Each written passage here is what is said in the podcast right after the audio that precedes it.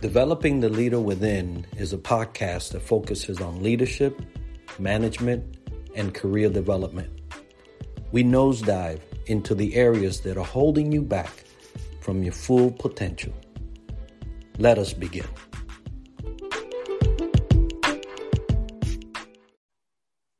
Welcome back, everybody, to another episode of Developing the Leader Within podcast. I'm Enrique, your host, and today I'm extremely blessed uh, to have with me Dr. Maya Rockeymoore Cummings. Uh, she is the founder, president, and CEO of Global Policy Solutions, as well as the wife of the late Representative Elijah Cummings. Uh, Dr. Cummings, thank you so much for being with me today uh, I am truly blessed to have you on the show. It is my honor and privilege to be with you today. Thank you. Thank you. Now, uh, we're going to be discussing a topic that I think is so important to leadership. And it is leadership and global policy and strategy is right down your alleyway uh, of what you do and, and what you're involved in.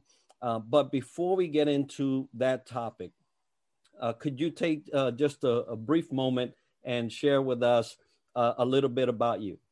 Yeah, so thank you so much.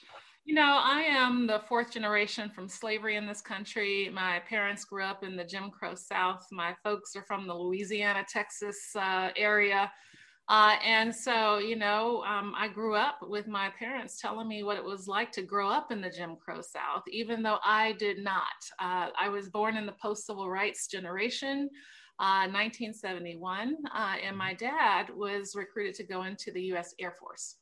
So we lived in many places around the country and even abroad.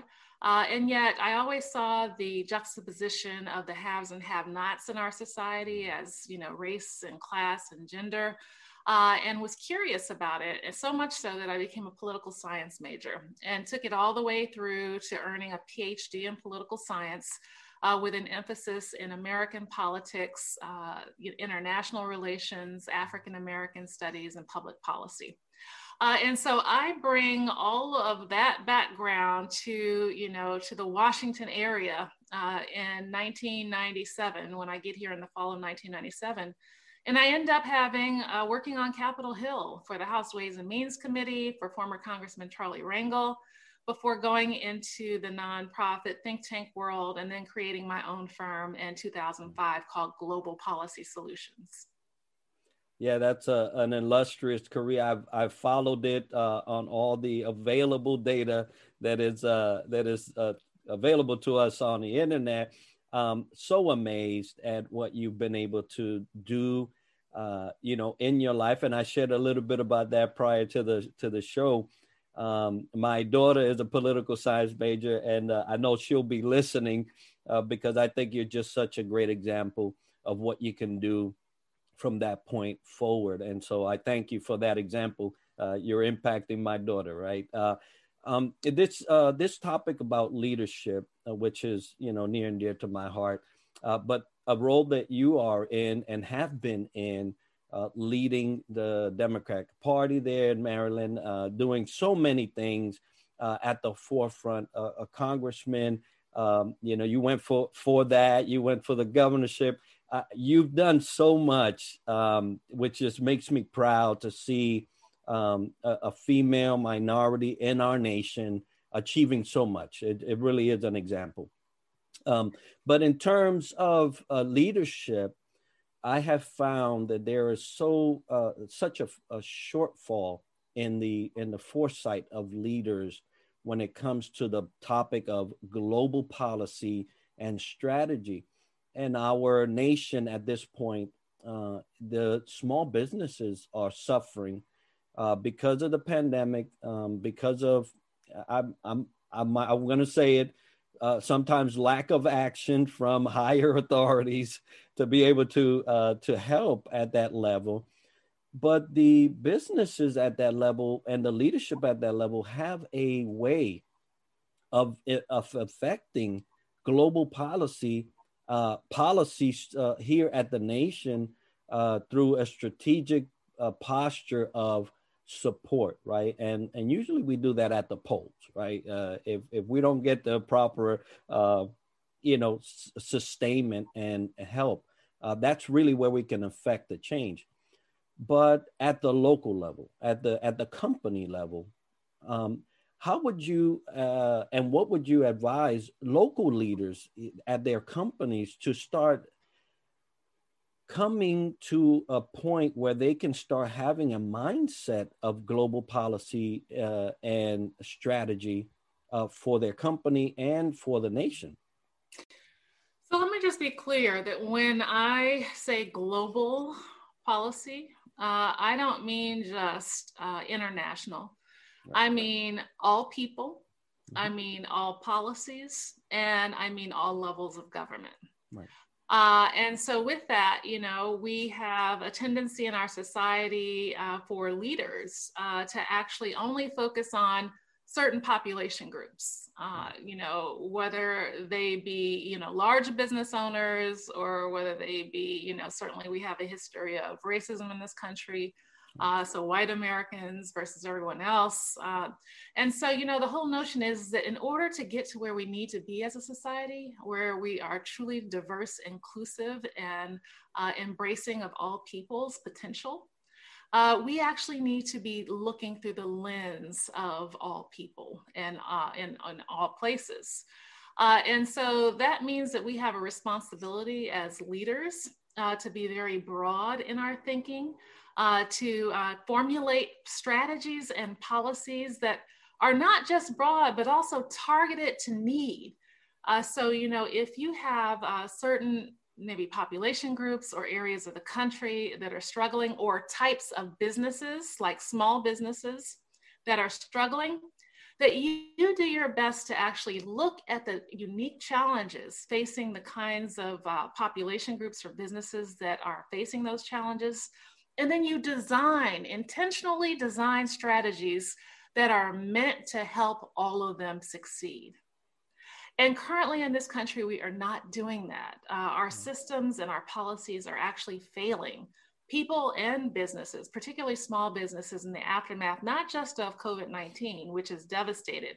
Uh, certainly, uh, small businesses across the country in certain industries like the restaurant industry, certain communities like Black and Brown communities, but also in the aftermath of the 2008 financial crisis. I mean, many of these right. businesses were already struggling and had not recovered yet from that crisis. Uh, and so now we're in COVID 19 uh, and we're seeing the world be turned upside down. Uh, and the response, frankly, uh, from Congress has been suboptimal. We've had a PPP program that seems to have only been really helpful to um, some of the mid to larger corporations, mm. small businesses, especially small businesses of color uh, were left behind and left out, frankly, because of the design of how that program was uh, developed.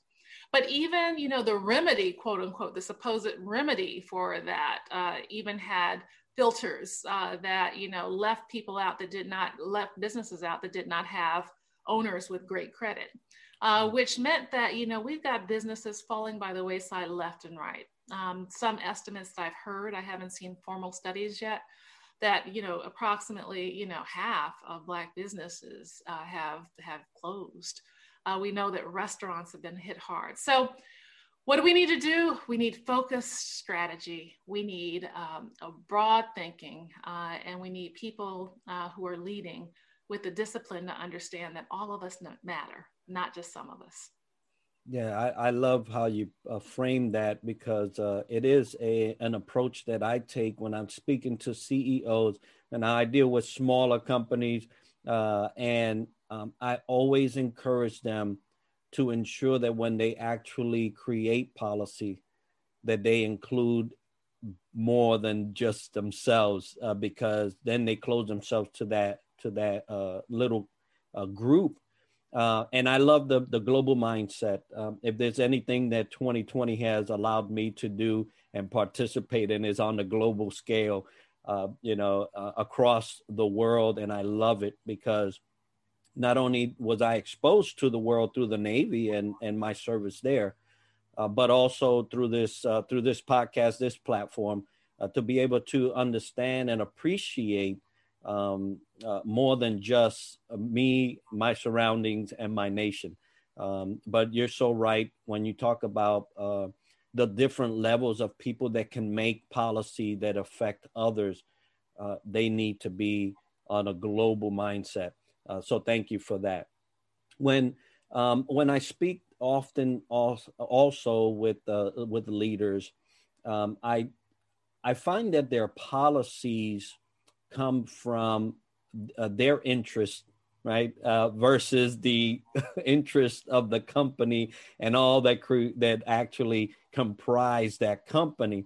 And i could see that kind of translate up the ranks all the way up to you know dc and, and you know without uh, us going too much into the political scheme um, it is a habit that transcends just you know just Washington. It, it actually goes all the way down to the local uh, to the local owners and and leaders.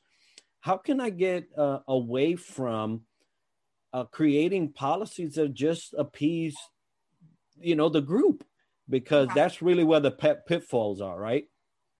Yeah, so I'm glad that you asked that question because what people tend to do is they tend to think of institutions as you know separate from people but people run institutions whether the institution is government uh, local state or federal or whether the institution is private sector business. Uh, and so their values their priorities their perspectives come into the and to shape that institution into what it produces you know whether that's policy whether that's products and services. And so if you have people who are running you know our government or our organizations and businesses uh, in ways where they are blind uh, to certain segments of society or certain issues in society and it's relevant uh, to the products and services and policies uh, that they are putting out then what we have are suboptimal outputs. Mm. Uh, outputs that are on their face as soon as they're released are, hmm. are going to be um, not uh, sufficient for the need. Uh, and oftentimes perverted in ways uh, that basically undermine and create more problems than when they started.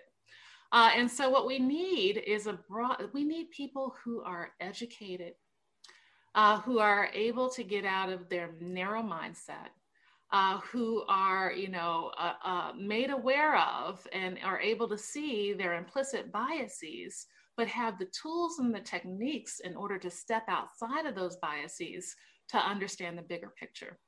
Uh, and so I think our society has failed uh, our people in terms of producing leaders uh, that are able to do that on a grand scale, the kind of scale that we need uh, to, to get to the kind of society we all deserve.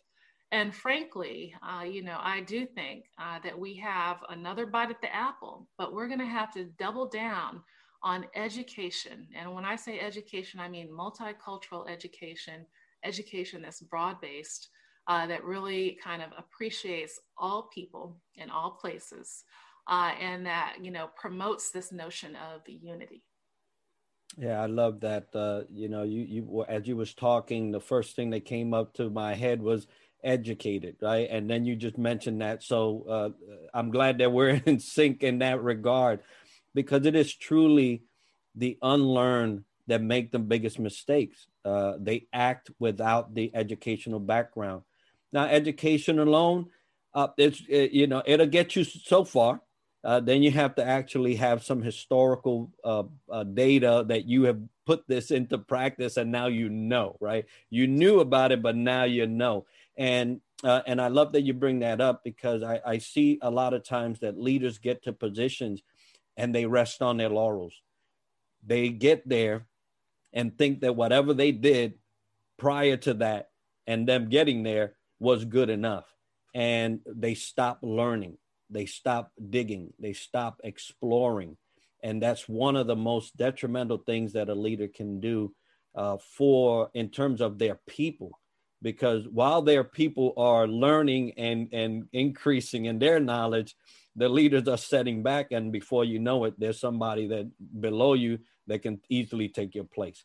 Um, and so I love that you brought up education. Obviously, education has been a big part of your uh, life and your career. Uh, and, and I'm glad that you set that tone uh, for yourself and for us.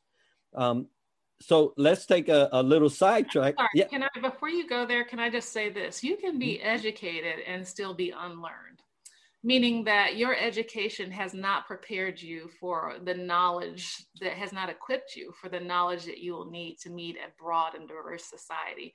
So you can have the highest education at the best university and, and still have these big gaps in knowledge. Mm-hmm. Uh, that uh, that may make you uh, unfit uh, to lead, uh, and so right. yeah, continuous education and exploration for all of us is absolutely necessary.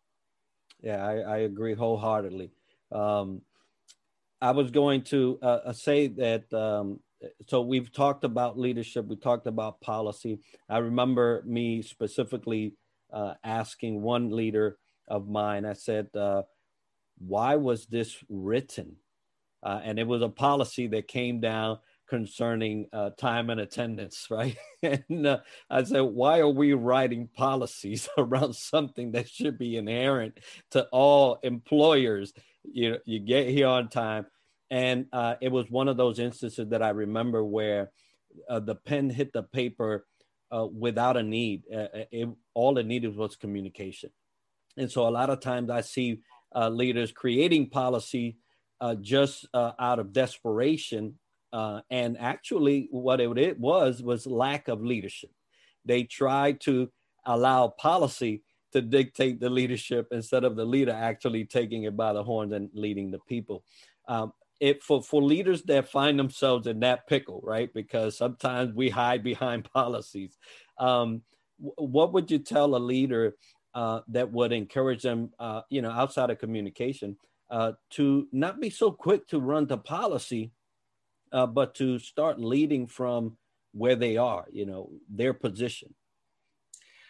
So that's an interesting question because I do think that you know your organization, whether it be a business or a government, needs a framework for how to operate, and that framework needs to set the rules of the road, and it needs to be clear to everybody across time.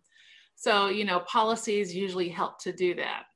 Uh, however, the question of values-based leadership uh, I think is, uh, you know, within the framework of the policies that have been established, uh, is a very central question. It's one we're experiencing a crisis in as a nation right now, and certainly one that goes to every institution you can think of. And that is that, you know, will leaders lead, uh, you know, with a, a, strong kind of sense of uh, mission uh, focused on, you know, uh, focusing and rallying and inspiring people to focus on goals and objectives that help the most people possible. Uh, and, and certainly help, you know, the business uh, or the country. Uh, and what we're finding is that people are so focused on their narrow well-being, mm-hmm. whether or not they're going to get reelected, whether or not they're popular, whether or not people under them are listening to their authority or respecting their authority, uh, whether or not you know they're going to be challenged. They're so focused on the narrow that they often miss the big picture. So the inspiration is gone. Uh, the values, the reason why you exist in the first place is pushed to the side. And what ends up happening is institutions have a crisis of legitimacy. Uh, either they suffer uh, major problems in their products and services, uh, or they have catastrophic policies. Uh, and I certainly believe that that's something that's happening in the country right now, and certainly that there are institutions of all types that experience it at one time or another. Can it be corrected? Absolutely. Yeah, I, I love that uh, legitimacy. Uh, it, you said it, and it a light bulb, you know, in my head because that's the true uh, issue. The true issue is that you're trying to prove that you are the leader by setting these policies all haphazardly, uh, and it's almost like a you know like a whip. You know, it, you know, you oh you can't get into line. I'm gonna whip you into line by this policy, and uh, and I have often uh, advised that um, that it should be taken with a grain of salt and and a step back think about what it is going to do what what's the purpose of this policy and can you even sustain it? Because once it's written then guess what? Somebody might check you on it later on. So you have to you have to be careful how you step that forward. Um, let's talk let's let's sidetrack off the leadership. I, I love what you've uh, uh, said uh, so far but i want to uh, present this book uh, you know we're better than this. And you know you've been championing uh, uh, the legacy and the book and it is a great great memoir uh, for the fight. And it truly does represent the fight for the future of our democracy. Uh, and and such a such a powerful way of presenting that uh, for years to come. Uh, and so i want to just explore how that's going uh, on your end. I know you have an event tonight uh, with it. Uh, and uh, and also uh, maybe some things that you're working on that uh, you would like to share with us. Yeah, so I'm excited. Um, my late husband passed away in October of 2019, right. and he had almost finished his book. And his book was meant to do two, two things. One was inspire young people to know that when they encounter obstacles that they can press forward and overcome them and achieve everything that they were meant to be. As long as uh, they focus on the goal and uh, remain steadfast uh, in terms of putting forward their effort and energy. Uh, his example his life you know being uh, an african american boy brought up in the jim crow south at a time when our nation turned its backs on people of color and african americans especially uh, being labeled special education as a child, uh, growing up in a poor family in a segregated Baltimore. I mean, all of these were obstacles um, that he was able to overcome. And he rose to graduate from Howard University Phi Beta Kappa. He rose to, you know, become a lawyer and go on to Congress serving uh, and becoming one of the most powerful members of the US Congress. Uh, and so, you know, he wanted that, his story, to be a testament to youth.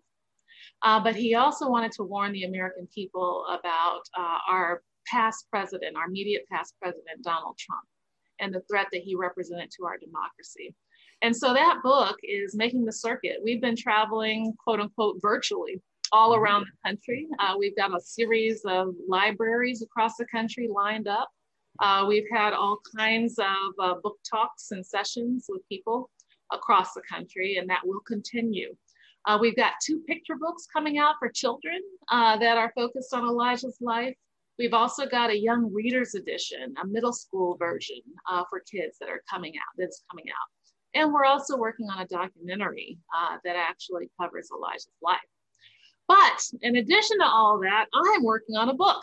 And my book is uh, Rageism. It's focused on why our society uh, is, is failing to thrive, uh, the, the issues and the challenges that we face as a country that actually um, create suboptimal results uh, and that ends up undermining and um, marginalizing talent that could be used towards the productivity of this country.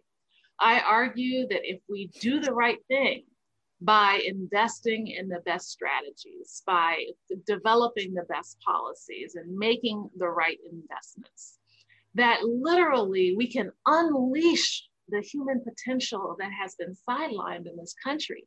And we can unleash it in a way that will make us better in the future than we have been in the past.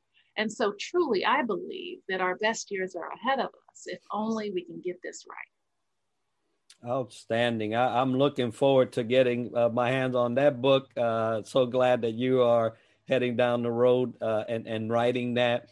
Uh, I'm sure that it will impact us. And and I'm I'm also intrigued about the youth uh, development off of the book that we just covered. You know, uh, you know, we're better than this uh, on the youth side because I, I also have a heart for youth uh, and and would love to see that and implement it on my end. Uh, Maya, thank you so much for sharing this time with me this morning. If anyone were to want to get a hold of you, uh, speak with you or, or, or anything like that, what would be the best way for them to do that? You can DM me, which is direct message on Twitter. I'm at Maya R. Cummings. I'm on Instagram. You can direct message me on Instagram, Maya R. Cummings, uh, and also on Facebook. Uh, and of course, LinkedIn, which is where we met, Enrique. So thank right. you so much for having me. I've enjoyed this conversation. Yes. So I'm going to make sure that all of that is part of the video uh, and or the show, show notes and uh, make sure that they can uh, actually get to uh, uh, speak with you. Uh, Maya, it has been a pleasure, a blessing as well to speak with you this morning. and for those leaders that have been listening, you know, a global policy mindset, you know, and strategy is critical even at your level, wherever you are, if you are the leader and you don't have an inclusion type of mindset, something that involves more than just where you are, you're missing the mark. Uh, you're you're gonna have some shortfalls.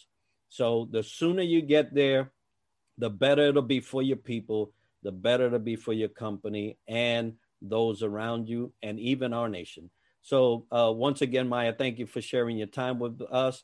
And for all those listening, uh, as we close this show on a normal, success to you.